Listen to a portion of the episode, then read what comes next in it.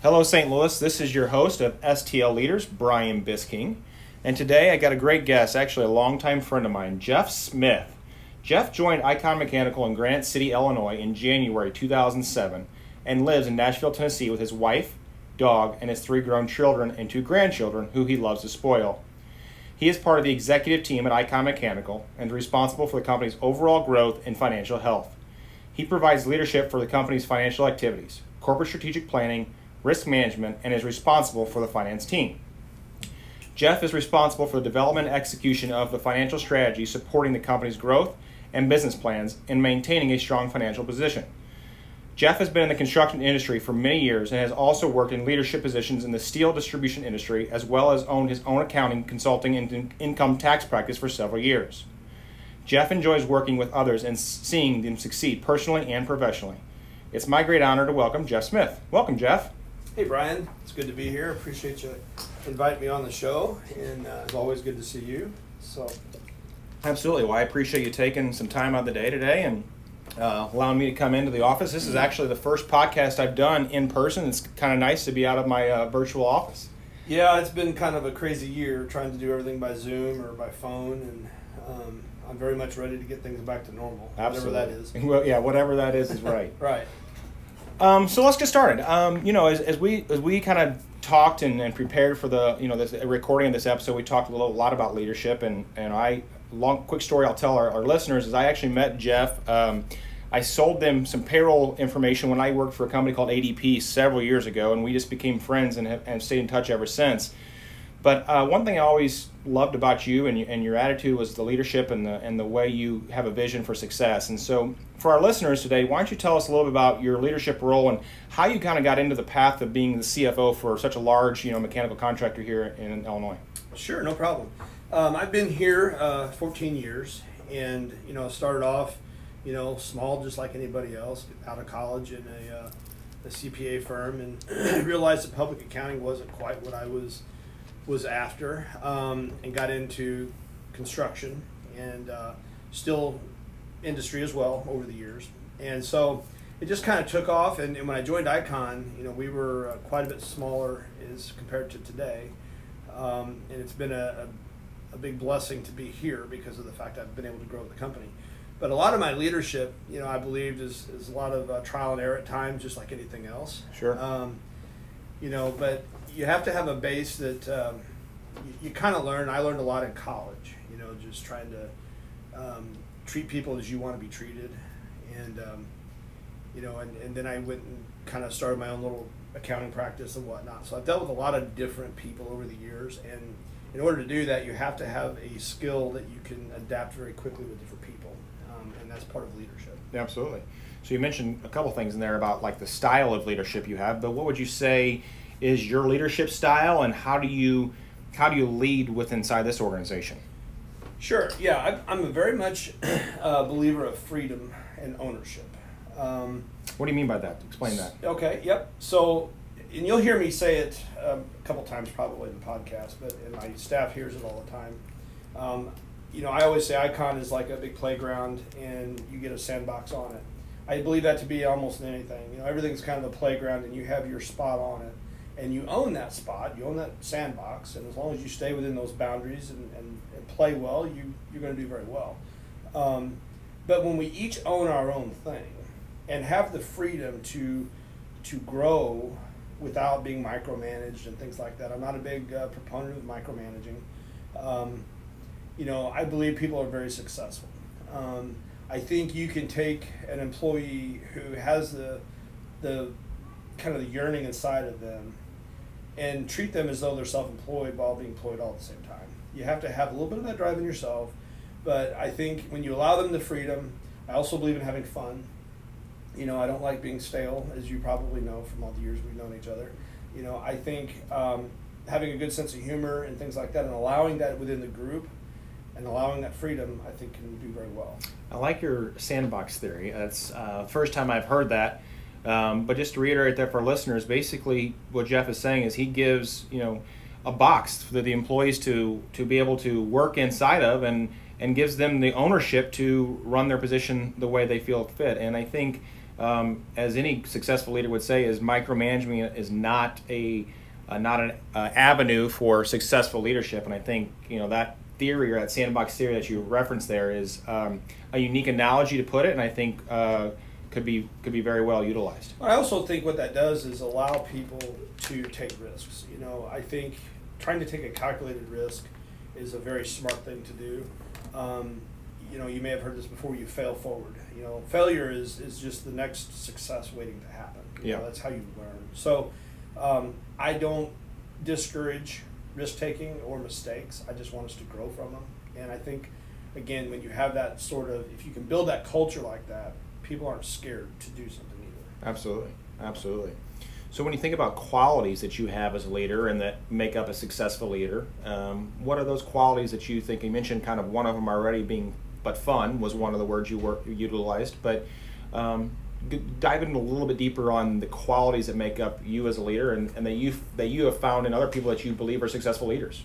Absolutely. So I, I one of the big things in a, in a leader you should try to create. Number one, you should always be humble. All right, you have to acknowledge that you know you started small, no matter what level you are in your career, um, even if you are just starting out. There's a, a lot of opportunity out there, and you always got to be humble and remember that someone gave you a chance. And one of the things that I really enjoy is and, and pride is seeing someone else be successful. Absolutely. You know, um, I don't want I don't need all the credit.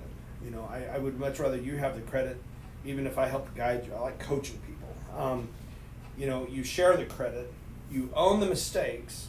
You know, so if my team makes a mistake and, and you know, I'll, I'll also share that blame or take the lead of that blame, but the credit goes to them because they're the ones that's growing and supporting it. Um, entrepreneurial mindset is another big one. Um, the people that I find to be successful have that mindset, even if even if you're the receptionist. If you have that uh, small business, entrepreneurial, go getter mindset, you can do very well at whatever level you are in the company. Um, you know, and I say the receptionist role, you know, that's the first person you see when they when you walk into an organization. Absolutely. And it is one of the key positions in an organization. So, you know, and if you have a mindset of leader and the fun attributes that I'm talking about, and still give them that that playground and sandbox, even any role can do very well um, again, back to freedom, you know, you just get out of the way.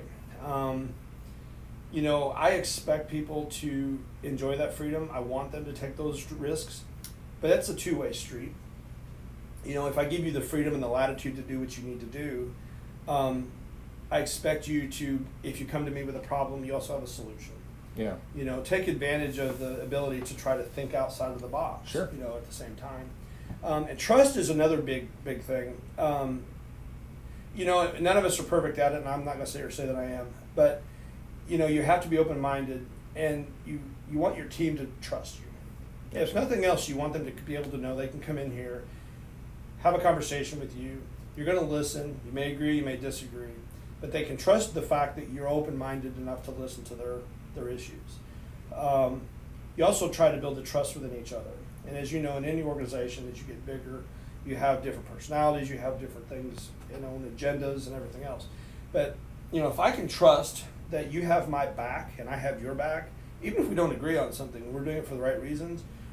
You're still going to have a good outcome. Sure. Trust is a big, big thing. Well, and it allows you to have open dialogue within the organization to maybe find new ideas and ways that can things can get improved uh, but because you have trust in your employees that they're going to they're, they're only trying to look out for the best interest of the organization right. not necessarily themselves. So right.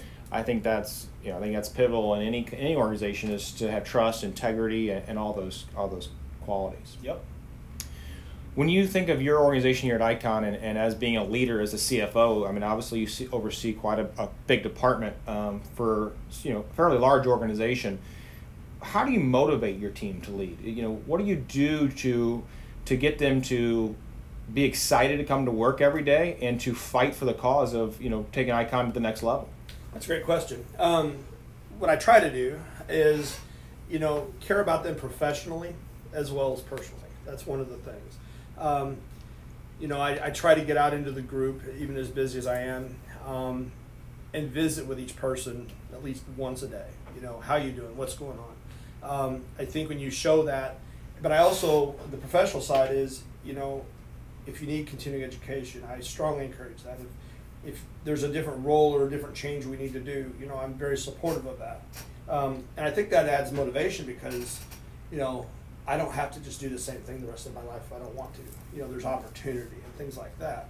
Um, again, I like I've said before, one of the motivations is just get out of the way. You know, one of the best things you can do is say, I, I need a job done. Here's the parameters of how I can help you and just get out of the way and let them run with it. Absolutely. Um, well, I think that brings up, you know, back kind of almost back to the micromanaging. You you hired somebody that you thought was fit to do the job that you had at hand, and I, you know, in my view, the worst thing a leader can do is come in and tell them exactly how they have to do the job Right. and, and do basically do the job for them. well, absolutely, because if, if I'm going to do that, then I really don't need you. Right. And I'm not the smartest guy in the world, so maybe you have a better idea than I do. Absolutely. You know, and there's several ways to get to an end result. You know, I, I wanted to get the most efficient way, you know, that we can do it, but, you know, obviously in accounting and finance, there's procedures and everything like that. But you're never going to see me walk around here with a procedure manual, okay? Because I think when you allow people to explore, everybody, i- i- you just inherently go in the direction you need to go. There's certain guidelines and parameters you have to do, and obviously, you, you know, uh, protocols. But just trying to give them that freedom and not micromanage is, I think, very, very vital. Absolutely. So when you think about um, micromanaging, obviously, I I've, I believe that's a big mistake leaders can have. But what would you view as maybe the biggest mistake that a leader can make inside of an organization? Not admit your own mistake. That's awesome. We're all human, and when you admit your mistake, people feel that you're human, and they're also inclined to admit when they're wrong too. Absolutely. Well, I think it also goes back to trust. It allows those employees to trust that you're willing to state that, hey, I this was my idea. This is you know I led us in this direction, and it, and it turned out to not be the right direction, uh, and I own that. And it allows, I think, it builds a, a sense of trust and integrity within inside the organization to allow you to say, okay, now we now we know. Let's let's move forward. Absolutely. I mean, there's been times that, that I have done that where I've gone a direction, and you know, and I've been reminded that that wasn't the right direction. Sure. And and you're exactly right. You have to own it, and we can change course just as quick as we originally set out. Whenever you have that flexibility, you know, so you don't have to get stuck in one way of doing things. There's always a better way. And if you have, you're only as strong as a team is around you. Yeah. Okay. Because if you think you can do it all yourself, you're you're, you're crazy. Um, Yeah. you, you can't do it. So, Right. Where did you learn to become a leader? Did you have a mentor along the way, or was there anybody that guide, guided you to to you know develop a leadership style that you have? sure. And and again, I go back to my college days. Um, you know, I worked in a factory in Greenville, Illinois, um, for five years almost, and obviously I saw there. And, and one of the guys that I remember very well, he was the general manager, and um, he his style was what I really aspired to. I mean, he had this organization full of people, and he was one of those fun guys. Get out of the way, don't micromanage, and I really absorbed that. Then I saw the the guy after him, and I saw the opposite of that. You know, so I could compare and contrast that one way seemed to work better, one way didn't work as well. Um, college classes, professors, um, my bosses over the years. You know, you you always learn a lot from the people around you, and I've seen, you know, some good bosses and some not as well. Some Sure. do things better, um, and even a great boss has their own weaknesses. But uh, so I mean, it's I guess I'm a composite of a lot of different people. Sure. So if you had to pick, you know, one um, one thing that kind of took you this way and, and gets you to the spot you're in today and the leadership that you have today, it sounds like I've heard a couple times here is college was a big part of your life. Where did you go to college? Greenville College is where I got my uh, accounting degree, and Fontbonne University in St. Louis is where I got my master's. Okay, awesome. So two local colleges here to our community. Yep. Awesome. What is one thing you wish you would have known when you started your career back in that factory in Greenville, Illinois? What's one thing you know now that you kind of wish you would have known back then? Yeah, it took me several years and a few setbacks along the way to figure this one out. But you know, my nature is dealing in money, obviously, and I wish I would have learned at a younger age that money is a tool, it's a resource. It's not something that you place your personal value on. Um, I used to feel differently about my own personal worth based on the size of a bank account or anything else like that. Um, and I've learned that when you when you treat it as what it really is, life's a lot better, and you can maybe accumulate a little more because you're not focused on the end result. You're focused on the journey. I love that. So I I um, I, I too have went through that that exact um, life lesson. Yeah. Uh, when I was younger, I used to think that I needed the newest car Right. and I needed the the money to make me happy. And Right. as I've gotten to to where I am now. Um, money isn't the end all to be all, right? And uh, it is exactly a tool to provide you a lifestyle. Yep. Um, and sometimes when you stop focusing on the money aspect, more money comes. Um, it took me a while to get to that point, uh, you know, yeah, uh, but yeah. um, I think that is a great, great life lesson for our listeners um, in in general. I think not not even on this podcast, but just a, a life lesson to, to be had. Yeah, because it's a journey. It's it really is. Um, and you know, success may be money. Success may be relationships. It can be a number of different things. Um, but you know, obviously, in the finance role, you know, it's it's a scorecard, Sure. and that's how you kind of have to look at it. And the, um, and it's a resource that you have to have to run a company and even run your own household and things like that. So, I agree. It's it's the journey and not the focus. Absolutely. Is there any books or podcasts or videos or anything that you've listened to along your journey um, that have helped inspire you and, and help develop the leadership style that you have today? That's a great question. Um, of course, your podcast. Well, um, thank you. has, has been, and actually, and to give you credit, it's been very, uh, it's been very good to see you do this. So, Thank you. um, you know, other books and different things. I mean, there's a lot of them. I tried to listen. You know, with me coming up to St. Louis and back to Nashville quite a bit. Um, you know, I get a lot of road time, and Audible's a, a good friend of mine now, and so. You know, some of the books that I've listened to over the years, you know, uh, Good to Great, um, you know, with Jim Collins. I mean, talks about getting the right people on the bus and getting the wrong people off. Um, you know, it, it again it goes back to the team. You know, and you got to build that team as well. Sometimes you can build that team on the front end before you can realize the gains from that. It's it, you see a team as an investment. You know, and, and here in our company, um, and I personally as well. I mean, we see people as an investment. You know, we may hire somebody earlier than most people think we maybe should sometimes, but you have to invest in them. There's Yeah. a learning curve and things like that. So that was a good book that taught a lot of that.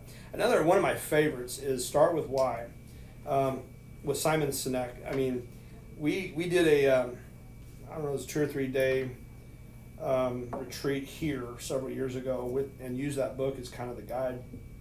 And you know, it, it not only from a business side of it, but from a personal side, I think you should, you know, you don't see a mission statement on our wall when you walk through the building. Um, I don't even know if you officially have a mission statement, but you have a why, Yeah. right? So when you walk through our company, you should be able to feel that why. You should see it on people. Um, and, and, it, and everyone here has a very similar why. And I think most organ- successful organizations hire the people, and they also do business with people that have a very similar why. Um, why do you do things? You know, and, and that's a great book um, that talks a lot about it. And Yeah, I think it's so. That's both those are two of my favorite books. The um, starts with why you know my first guest in this podcast was uh, Rob Teschner, call sign Cujo, and uh, I he actually coached me for several years, and he um, I mean I've been in sales and business development my pretty much my entire life, and I had never read that book until about two years ago. Gotcha. And he uh, he told me to read that. Um, he wanted to know what my why was, and I couldn't answer that. Right. And um, so a very powerful book. I would recommend anybody read that book. And same thing with Good to Great. You know, I I had the opportunity of reading that book at a prior prior employer, and we we developed that you know that mindset that you know there's you got to get the right people on the bus, and then once they're on the bus, you want to make sure they're in the right seats on the bus.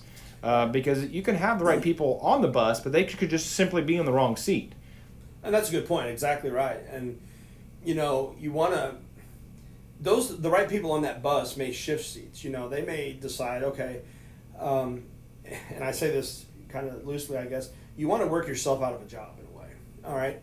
You want to continue to grow so you can get more people on that bus in those right seats. And Yeah. as you grow, other people are growing. Yeah, So no, it it was a very good book. Um, absolutely. of course, you got you got Napoleon Hill, Think and Grow Rich. That's a good classic. Um, and another one that I stumbled across, which was about Netflix. Uh, it's called "Powerful Building a uh, Powerful Building a Culture of Freedom and Responsibility," and it really kind of hones in on my sandbox theory without calling it that, I guess. Um, you create that culture of freedom, but yet you have that responsibility that you earn from that. So that one was, and it talks about Netflix. Absolutely. And to me, that was a pretty good book.